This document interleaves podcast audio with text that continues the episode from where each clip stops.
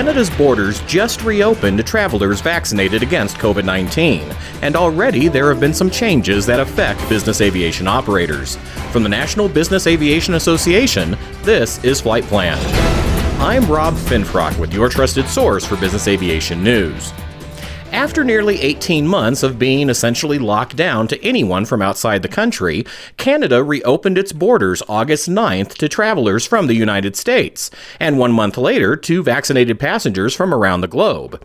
We outlined the new requirements for traveling into Canada in an earlier episode of Flight Plan, but we thought it would be a good idea to check in on how things are going since that time when it comes to flying to our neighbor to the north. The things that we have really received feedback on deal mainly with the ArriveCan app and the calls to the telephone reporting center. Luis Nambo is the Master Global Regulatory Specialist at trip support provider Universal Weather and Aviation. So initially, some of our operators were a bit confused as to who exactly needed to submit information on the app, whether it just be the pilot in command or if it's a family, only one person does it. Some confusion there.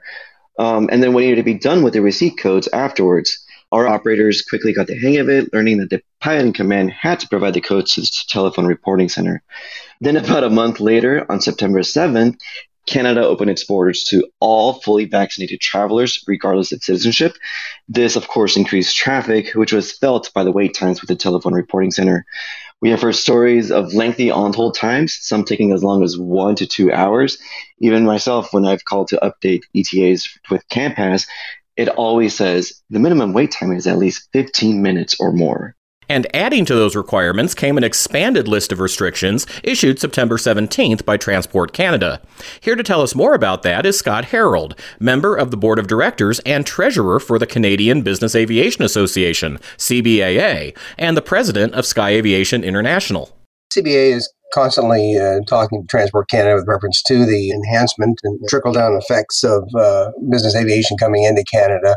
Uh, some of the updates on that, uh, again, do, do deal with, uh, as mentioned earlier, on the uh, ArriveCan app. But we've had quite a few um, arrivals from the United States lately on aircraft with basically pretty clean entry and, and departure weight restrictions and so on not affected as of yet in my book but we basically just encourage everyone to over prepare and I think the others may may seem this, the, that works the best. But the restrictions basically are just on type of COVID test and basically uh, essential or non-essential business, and also uh, some of the quarantine aspects. But they haven't really hit hard yet on on certain things as far as uh, entrance into Canada. Is this the same? Should we expect these restrictions to get perhaps more strict as time goes on, Scott? Well, we are dealing with the third wave, as many countries are these days, and uh, we hope that, again, the preparedness aspect should uh, prevail. But we just finished an election in Canada, which has sent a little sigh of relief, I guess, to a point where we don't have a brand new government coming in and, and changing things upside down. But there's still that requirement for the COVID test. Doesn't matter if you're vaccinated or not. There is the requirement to make sure your, your, your second dose of vaccine was at least 14 days prior to the trip. Provinces have now implemented Q scan codes uh, going into restaurants, bars, gyms, a few things like that. So it, there's nuances there that, as far as preparedness goes, and uh, your identification of your essential crewness, especially for the crew, and willingness to stay near the hotel, a few things like that uh, still apply. And again, we encourage everyone to carry that PHAC letter, which is the Canadian uh, Public Health Organization, with reference to the essential aspect of crew. My third guest today is Ron Renz, president of aircraft certification and flight testing firm Alligator Incorporated. Ron, I understand you recently flew a trip to Canada. Please tell us about that trip and were there any unexpected issues along the way? We go to Canada about two, three, four times a year. Uh, we've got a lot of family up there. Most of our trips to Canada are family related. This was the first trip we took since COVID happened. We went up on the 4th of September and came back on the 17th of September. We had no problems at all. There was a little bit of confusion using the ArriveCan app because we were coming in with a private airplane and they asked for your airline. Well, nowhere in the instructions does tell you how to do that, and you got to fumble with that a little bit. And, and what you got to enter under the airline is other, and then under the other airline, you say private. And flight number, you, you either make up a number or say not applicable. And then after that, it all goes uh, fairly well with that app. Both my wife and I, well, there's two of us traveling on that trip, as my wife and I, we both had the ArriveCan app on our phone. I had a problem making it work on mine. She had no problem at all what we discovered out of that is actually quite good is that one person can do the ArriveCan for all passengers on the airplane. There's a there's a function in the app that allows you to add travelers. When you do that though, you have to have access to the other travelers' passports and you have to have access to the other travelers' vaccine proof if you're not a crew, for example. The advantage of, of one person doing it for the entire flight is when you land and you talk to CanPass, one of the questions that they ask you is your ArriveCan number, which you'll get after you fill it out. You'll get a number that says, "Hey, here's your number that you need to use." And uh, if one person does it, it's the same number just with a dash for all the other passengers. That makes it easy. If it's a corporate operation where you've got a number of passengers, it probably would be easiest for one of the flight crew members to do it for all the flight because then you know you've got all the stuff done properly and easily, uh, which makes it uh, makes it seamless. I think if you have some people that aren't that familiar with traveling with business or general aviation airplanes, they could very easily get confused by that and know don't know what to do for uh, airlines and that sort of thing. And then that worked quite seamless. As far as uh, flying into Canada, all the normal procedures you got to do. You got to do EAPIS, you got to do CanPass, and, and now you got to do this additional uh, ArriveCan thing. We we were both fully vaccinated, so we just took advantage of that. Uh, I know that that for flight crew you don't need to be fully vaccinated or tested, and, and the ArriveCan app allows for that. And then you just enter a, that you're a, a flight crew member. Uh, you're traveling for transportation, and that works. I think, as Scott was saying, the thing that you need to worry about, mostly for flight crew that might be coming in without full vaccination because they don't have to have it, is what they'll be able to do when they are in Canada. We were in Winnipeg in Manitoba, so I can't talk about the other provinces, but in Winnipeg, basically, if you want to do anything, either a restaurant or a bar or or art gallery or some kind of a venue where there are inside where there are other people and public involved, you are going to have to show your vaccine status.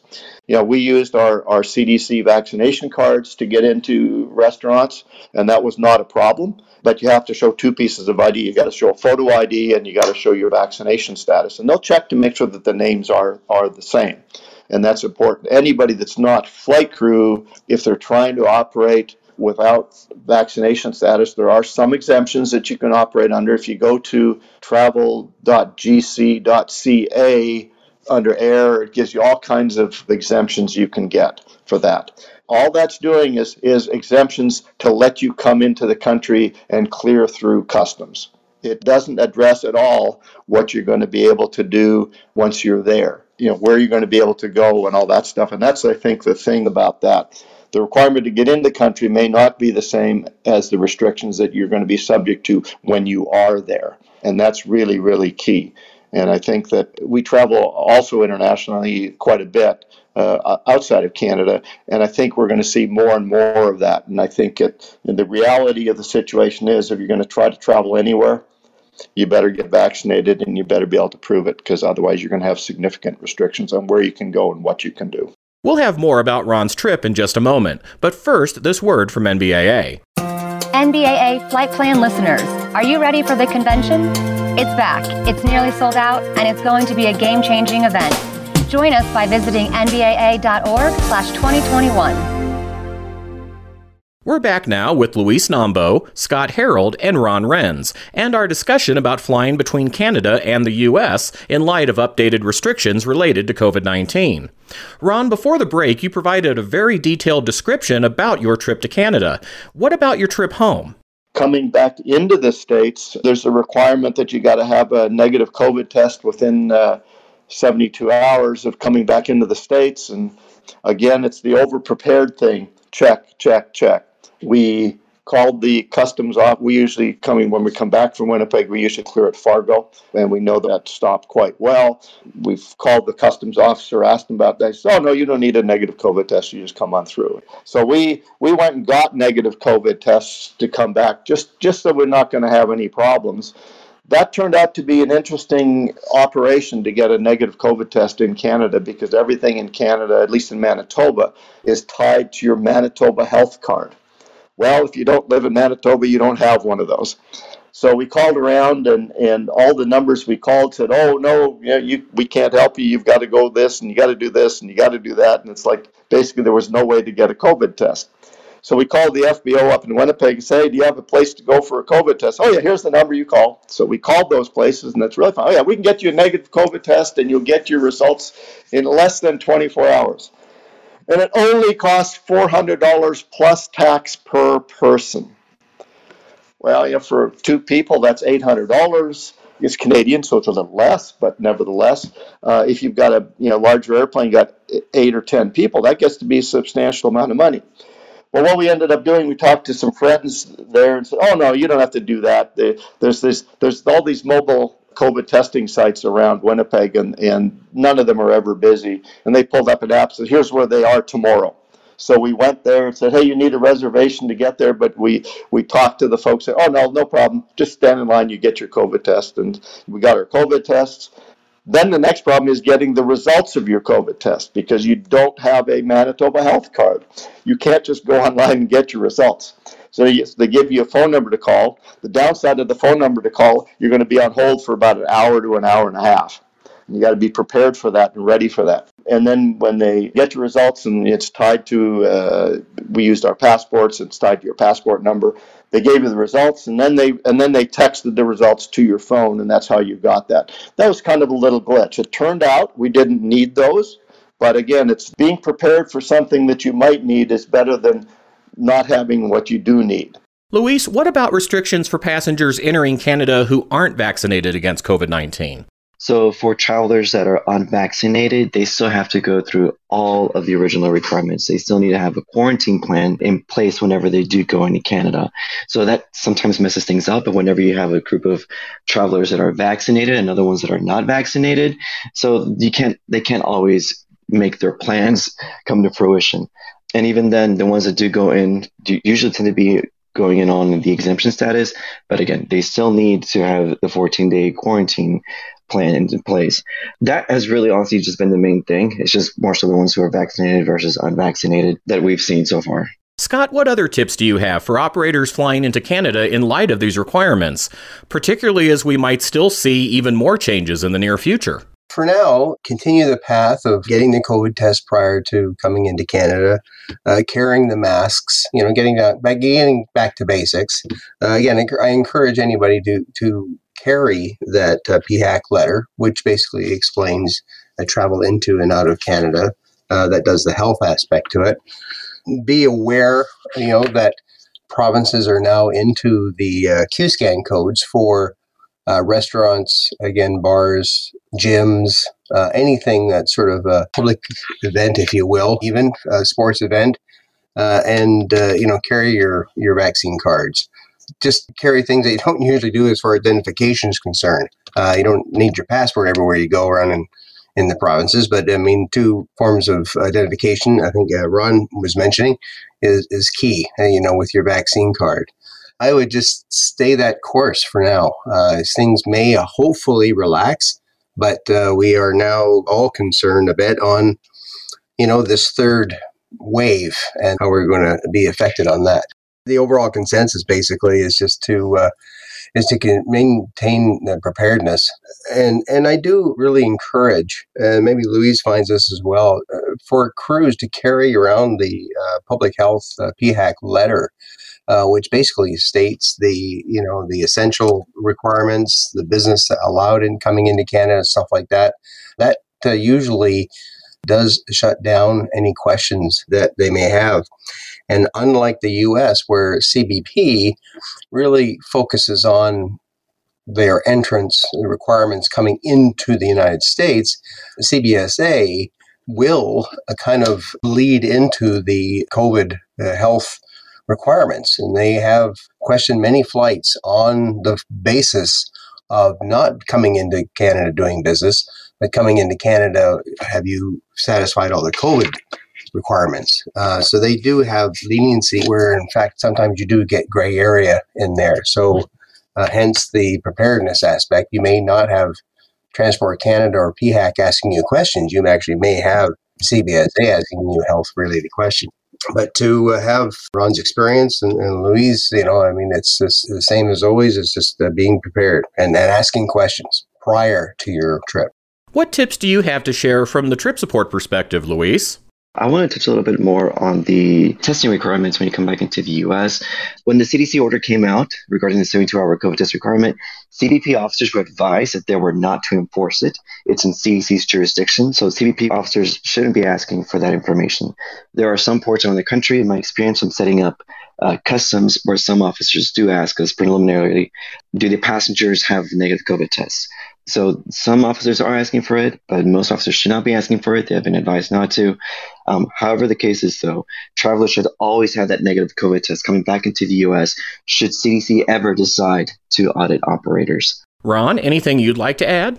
The things that'll get you are the things that you're not prepared for, and that's I think with the whole COVID thing. And I I know there's some new potential testing requirements coming in for anybody coming into the states that's not vaccinated and that's going to be like within 24 hours and then after you get back within 24 hours you get t- tested again and there's some quarantine things and all that. So it goes back to the rules change they can change daily you better check daily if you're going to go. I mean yeah we went up on the 4th came back on the on the 17th well, on the 15th and 16th is when I started checking to see what the rules might have been that changed in that almost two week period we were up there because there were a few minor changes. And, and but you know, if you prepare for them, it's no big deal. If you don't prepare for them, that's where you're going to have gotchas, I think. So for us, it was pretty seamless, but you know, that's because we did the homework. And for your homework, should you plan to travel into Canada in the coming weeks or months, be sure to check out the Canadian Travel and Tourism site at travel.gc.ca and scroll down to air travel for the latest advisories and requirements. Similarly, visit travel.state.gov for the latest information on requirements and restrictions when coming back into the U.S. And for all the latest COVID 19 related developments affecting business aviation travel worldwide, visit nbaa.org slash coronavirus. And that's the latest from the National Business Aviation Association. Remember, you can subscribe to all Flight Plan episodes at Apple Podcasts in the App Store, wherever you find your favorite podcasts, including by asking Alexa or another connected device, or download them from nbaa.org. I'm Rob Finfrock. Thanks for listening, and be sure to join us next time for a new episode of Flight Plan.